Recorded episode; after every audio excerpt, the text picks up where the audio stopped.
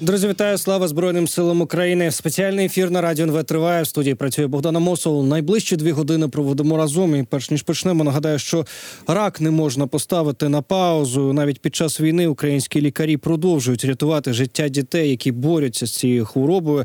Але дітям і лікарям як ніколи потрібна ваша підтримка. Їм потрібні ви. Давайте зберемо команду із тисячі нових супердрузів дітей. Оформіть підписку на щомісячну допомогу у 300 гривень або іншу іншу комфортну для вас суму і допомагайте дітям лікуватися якісно.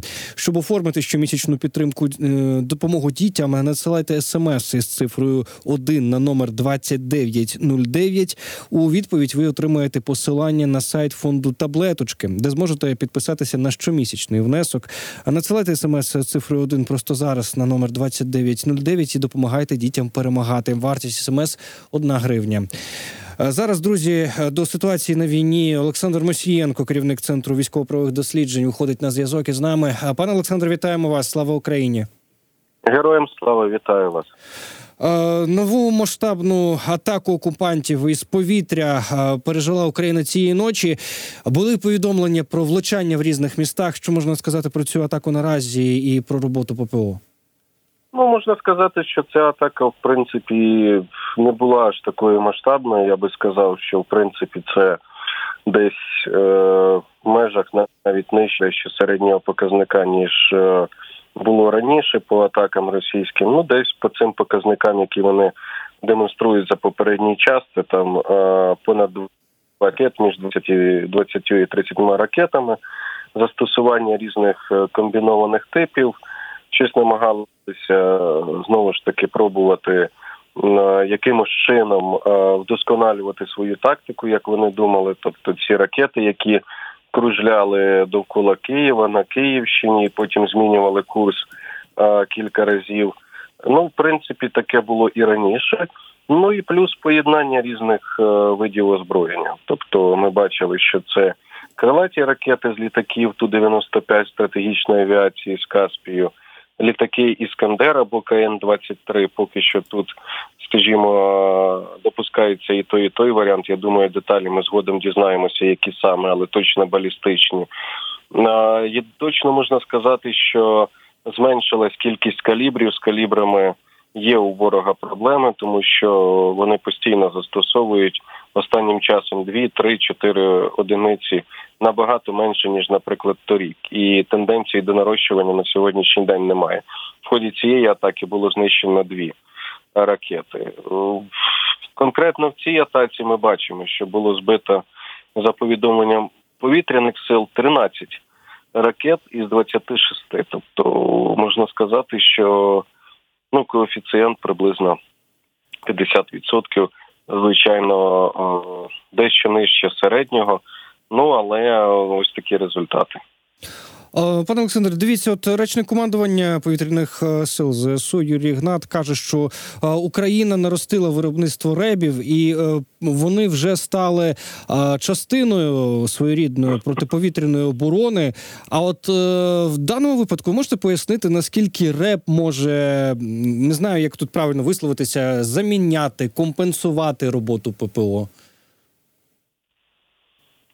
Насправді це дуже важко зробити, тому що, ну скажімо так, е, це можна зробити теоретично, але це дуже важко робити, тому що, наприклад, е, ну коли ми говоримо про ракети С-300, які летять доволі таки швидко, ну важко, якщо ми говоримо про Харківщину.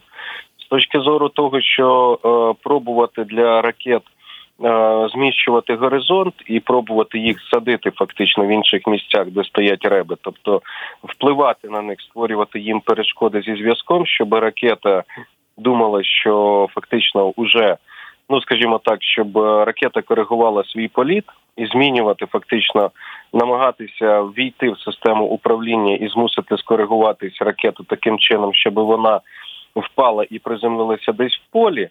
Ось це звичайно дуже цікавий елемент, на яким працюють наші розробники. Це доволі таки непросто і складно, але це перспективно. Зараз це на рівні таких експериментів відбувається. Ну от і в принципі це більше випробовується на шахедах. У нас є успішні приклади Що стосується ракет, я поки що чув тільки зі слів. А якісь достеменні практичні приклади, як би це працювало, мені невідомо. Е, зараз е, дуже багато говорять про застосування е, Росією ракети Циркон під час однієї з попередніх атак. Багато хто робить припущення, чому саме її використали. Ну от британська розвідка, зокрема, пише, що таким чином Росія намагається показати свої можливості. Ну, при всій повазі до британців трошечки незрозуміле пояснення. Ну от показала свої можливості. А в принципі, чи ми розуміємо, чому на цьому етапі вони використовують цю ракету? Чи це е, якесь тестування, чи це е, вони вже будуть безпосередньо переходити до якихось інших е, е засобів е, е, відповідно повітряних атак? Справа в тому, що я думаю, це пов'язано перше зі зменшенням кількості калібрів, які вони можуть використати протягом цих атак. І ми бачимо, що це так. Давайте подивимося. Ми можемо сказати, що десь щонайменше від січня, від початку січня, максимальна кількість калібрів, здається, якщо не помиляюсь, була 4 одиниці, які Росія використала. А так було дві, три. Ну і от дві ракети сьогодні. Вони їх запускають уже з новоросійська, тобто не з акваторії Криму. А з морського базування вони вирішили спробувати застосувати циркон, щоб ну наростити, скажімо так, кількість атак е, з Чорного моря. Друге, що в принципі чому це відбувається? Дійсно, це тестування, це випробування. Це дійсно вони вирішили випробувати в бойових умовах, вирішили подивитися, наскільки ця ракета може проходити західні системи ППО. Як виявилось, не змогла ракета пройти. Тобто Крім того, е, є інформація про те, що ця ракета не подолала звуковий рубіж. Вона ж е, гіперзвукова, а задекларована, вона не змогла подолати. Тобто ще один провал для них. Ну, як мінімум, ось такі тестування пройдені. Я думаю, що це е, пояснюється цим, тому що в даному випадку сказати про якісь спроможності важко, адже в принципі по суті. Ця ракета вона йшла так по траєкторії калібру, тому що вона йшла з півдня, вона йшла вздовж Дніпра. В принципі, е, нічого нового тут не було. І як виявилося, зі швидкістю приблизно такою ж, можливо, дещо швидшою ніж йшов калібр. Тому її збили, і в принципі, скажімо, на цьому на цій демонстрації, якщо Росія її хотіла продемонструвати якісь свої можливості і могутності, то вкотре продемонструвала, що заявлені показники, які вони е, декларують при е, виробництві зброї і тестуванні, вони можуть суттєво відрізнятися від того, що є насправді. Е, пане Олександре, стосовно Авдіївки, хочу вас ще запитати. Е, були повідомлення уже і офіційно, в принципі, це під, підтверджено. Те, що окремі батальйони третьої окремої штурмової бригади, яку називають найкращою, були перекинуті е, відповідно до Авдіївки. Ситуація там зараз дуже складна. Ми розуміємо, що кожен клаптик нашої землі важливий, але разом із цим хочу запитати вас вас пояснити, попросити, яке власне військове значення Авдіївки, тому що в принципі е, на даний момент, е, тому що було ну багато дуже е, спекуляцій і ще про у змі у. Про певне політичне також відповідно значення і політичне керування під час вирішення тих чи інших військових задач і цілей.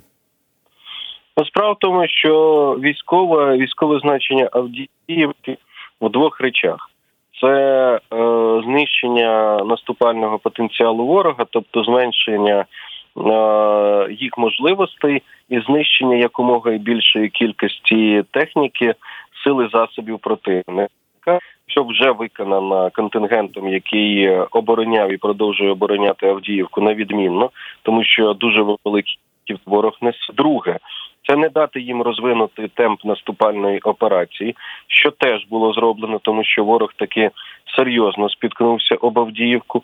Третє, це те, що контингенту в Авдіївці вдалося витягнути на себе велику кількість російських резервів, які вони могли ну скажімо так, використовувати і на інших напрямках. Тобто, це три моменти. Тепер щодо поточної ситуації, що там відбувається. Ну, Ситуація дуже складна. Я скажу, що в принципі, на мою думку, вихід наших нашого контингенту з Авдіївки це питання часу. Я на сьогоднішній день е, вважаю, що це єдиний е, в принципі сценарій, який може бути реалізований. Просто питання, коли він буде реалізований, е, з точки зору збереження наших військ, тому що ось ці всі три моменти, які я перелічив, успіхи, які ми там здобули, можуть, скажімо так, бути дещо зіпсовані. Е, тим, якщо зараз ми будемо все більше сил перекидати в Авдіївку і пробувати зупинити ворога безпосередньо там, коли ситуація ну треба визнати, на жаль, стрімко погіршується, тому що ворог е, має успіхи, особливо на північному флангі. Е, він дійсно просувається, має тактичні успіхи.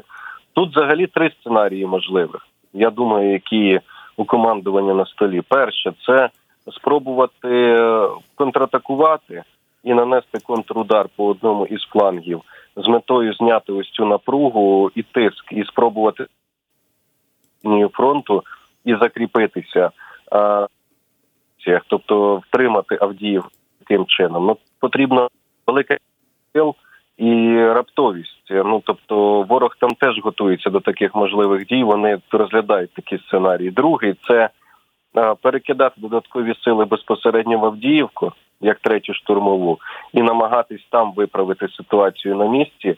Ну що теж складно і ризиковано, адже ворог застосовує велику кількість авіабомб керованих зараз. Вони збільшили ще обстріли і просто фабами. Це треба розуміти. А, І тут значні ризики, тому що це наші боєздатні контингенти, особливо ті, які пройшли відновлення, наприклад, як третя штурмова. І е, третій момент це е, контрольовано поступово відійти, стабілізуючи лінію фронту. Такі три сценарії я бачу на сьогоднішній день. Який обере наше командування? Я думаю, що ми побачимо згодом, і тоді можна вже буде робити, ну скажімо так, остаточні висновки політичні, військові, чи які складові більше вплинули на цю ситуацію. Ем, пане Олександре, ем, головнокомандувач збройних сил України Олександр Сирський заявив, що Україна приходить в оборону для виснаження ворога. А це, от е, можете пояснити, це просто констатація факту, так і така от заява після е, новопризначення, чи е, це конкретно як якось концептуально щось буде змінювати?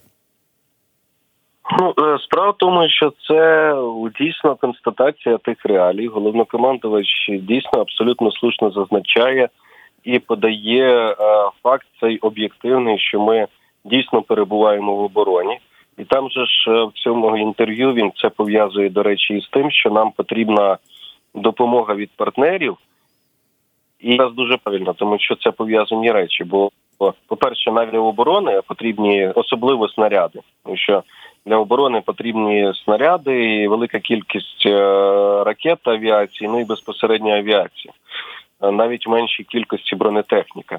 Тому е, це перший момент. Другий момент, що ми можемо перебувати в цій обороні протягом певного періоду часу, протягом якого зараз сказати важко, і ось це дуже важливий момент. Що ми знаємо, що ми в обороні питання як довго ми будемо перебувати в обороні.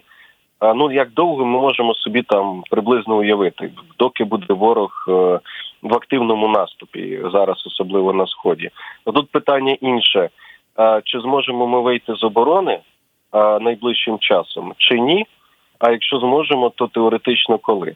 А відповісти на це питання складно без е, розв'язання інших питань це надання Україні допомоги, і це голосування за той самий пакет, який ми дуже чекаємо, підтримки на 60 мільярдів. Тому це правильна констатація того, що ми зараз будемо вести ту війну можливостей, яку ми можемо вести, тобто оборонятися від атак ворога, а продумувати наші е, оборонні рубежі, оборонні дії, маневри, вести активну оборону. Але активна оборона і маневрова е, оборона, так звана, вона передбачає, особливо коли ворог наступає ситуація в динаміці, вона може передбачати і відхід на інші оборонні рубежі. Тобто, це треба розуміти, що оборона це теж е, в цій фазі, в якій ми зараз, це не статична річ. Ми зараз все одно будемо, може виникнути така ситуація, що ворог десь матиме успіх, ми вимушені будемо відійти.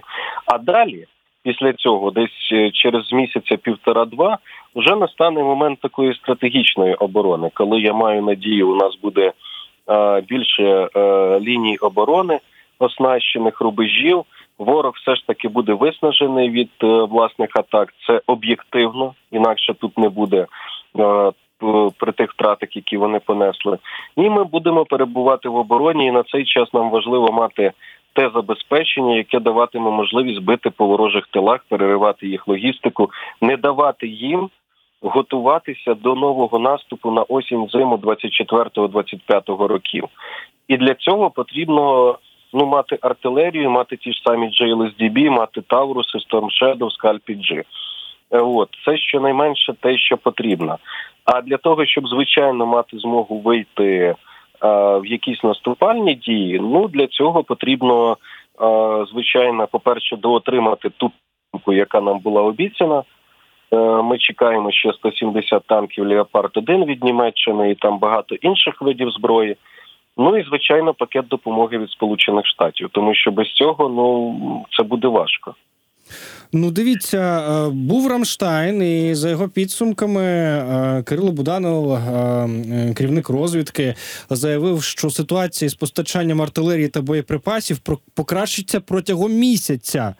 А от, мовляв, партнери там з різних країн озвучили, скільки яка країна, за який проміжок часу а, впродовж місяць, місяця що може передати. Тобто йдеться не про допомогу Сполучених Штатів в даному випадку. Так, ну тут розумієте, питання в тому, що Європа зараз робить все, що може. Тобто Європа дійсно нарощує виробництво, Європа укладає контракти, Європа фінансує. Питання в тому, щоб це все запустилося, вони вийдуть на пік десь у 2025 році. Тобто зараз це буде йти поступове нарощування. Пік має статися десь у 2025 році. США теж закладає такі сценарії. Просто на це потрібно фінансування. Скажімо так, е, все ж таки. е, Сполучені Штати вони мають доволі таки серйозну виробничу базу з точки зору снарядів, і звичайно, що вони могли би серйозно покривати наші запити. Але звичайно, розуміючи ту політичну ситуацію, яка зараз складається там, ми робимо розрахунок зараз в першу чергу на наших європейських партнерів. І звичайно, що є заява від Німеччини, що вони збільшили виробництво. Франція, скажімо так, е, я скажу так, що той мінімум, який дає нам можливість перебувати в ось такій обороні, ми отримаємо. Тобто, це, це точно той мінімум, на якому ми можемо от просто утримувати ці оборонні рубежі. Так. Ну і але е, знову ж таки е, розумієте, що в принципі для того, щоб ми були не в мінімумі і щоб у нас не було лімітів певних, нам потрібно більше засобів, тому що виклики, які стоять за нами на майбутнє, для того, щоб трощити російські позиції, не давати їм доукомплектуватися, перегрупуватись, вони будуть залишатися. Ну але принаймні е, той мінімум, який взагалі не дає нам не дасть нам впасти, звичайно, це добре, що ми отримувати будемо. Пане Олександре, дуже вам дякуємо за те, що долучилися до нашого етеру. Олександр Мосієнко був на зв'язку зі студією Радіо НВ, керівник центру військово-правових досліджень. Говорили про те, що відбувається у нас на війні, на фронтах. Ну і відповідно, що буде відбуватися із західною допомогою. Буквально нещодавно в онлайн форматі пройшов пройшла е, зустріч е, Рамштайн. Це 19-та е, зустріч. Там були в ній брали участь міністр оборони Умєров, а також головнокомандувач збройними силами України Олександр Сирський. За результатами цієї контактної групи було оголошено нашими військовими керманичами те, що, по-перше, F-16 е, прибудуть в Україні за графіком. Е, Також було заявлено те, що буде більше дронів, і е, була офіційно запущена в роботу коаліція дронів, до якої приєдналися Швеція, Британія, Данія, Німеччина, Литва, Естонія, Нідерланди і Латвія. І як е, заявив міністр оборони Умєров, а, лідерство тут е, взяла на себе Латвія, за що у міністерстві їй подякували. Подякували нашим партнерам. Друзі, зараз ми робимо невеличку інформаційну паузу. А далі новини на радіо НВ. Ну і після цього поговоримо про. е, Те, як Росія, зокрема, реагує на всі ці події, є повідомлення, що мовляв, Росія намагалася домовитися із США про замороження фактично війни. Але чи дійсно це так будемо з'ясовувати уже після невеличкої інформаційної паузи та новин на радіо НВ.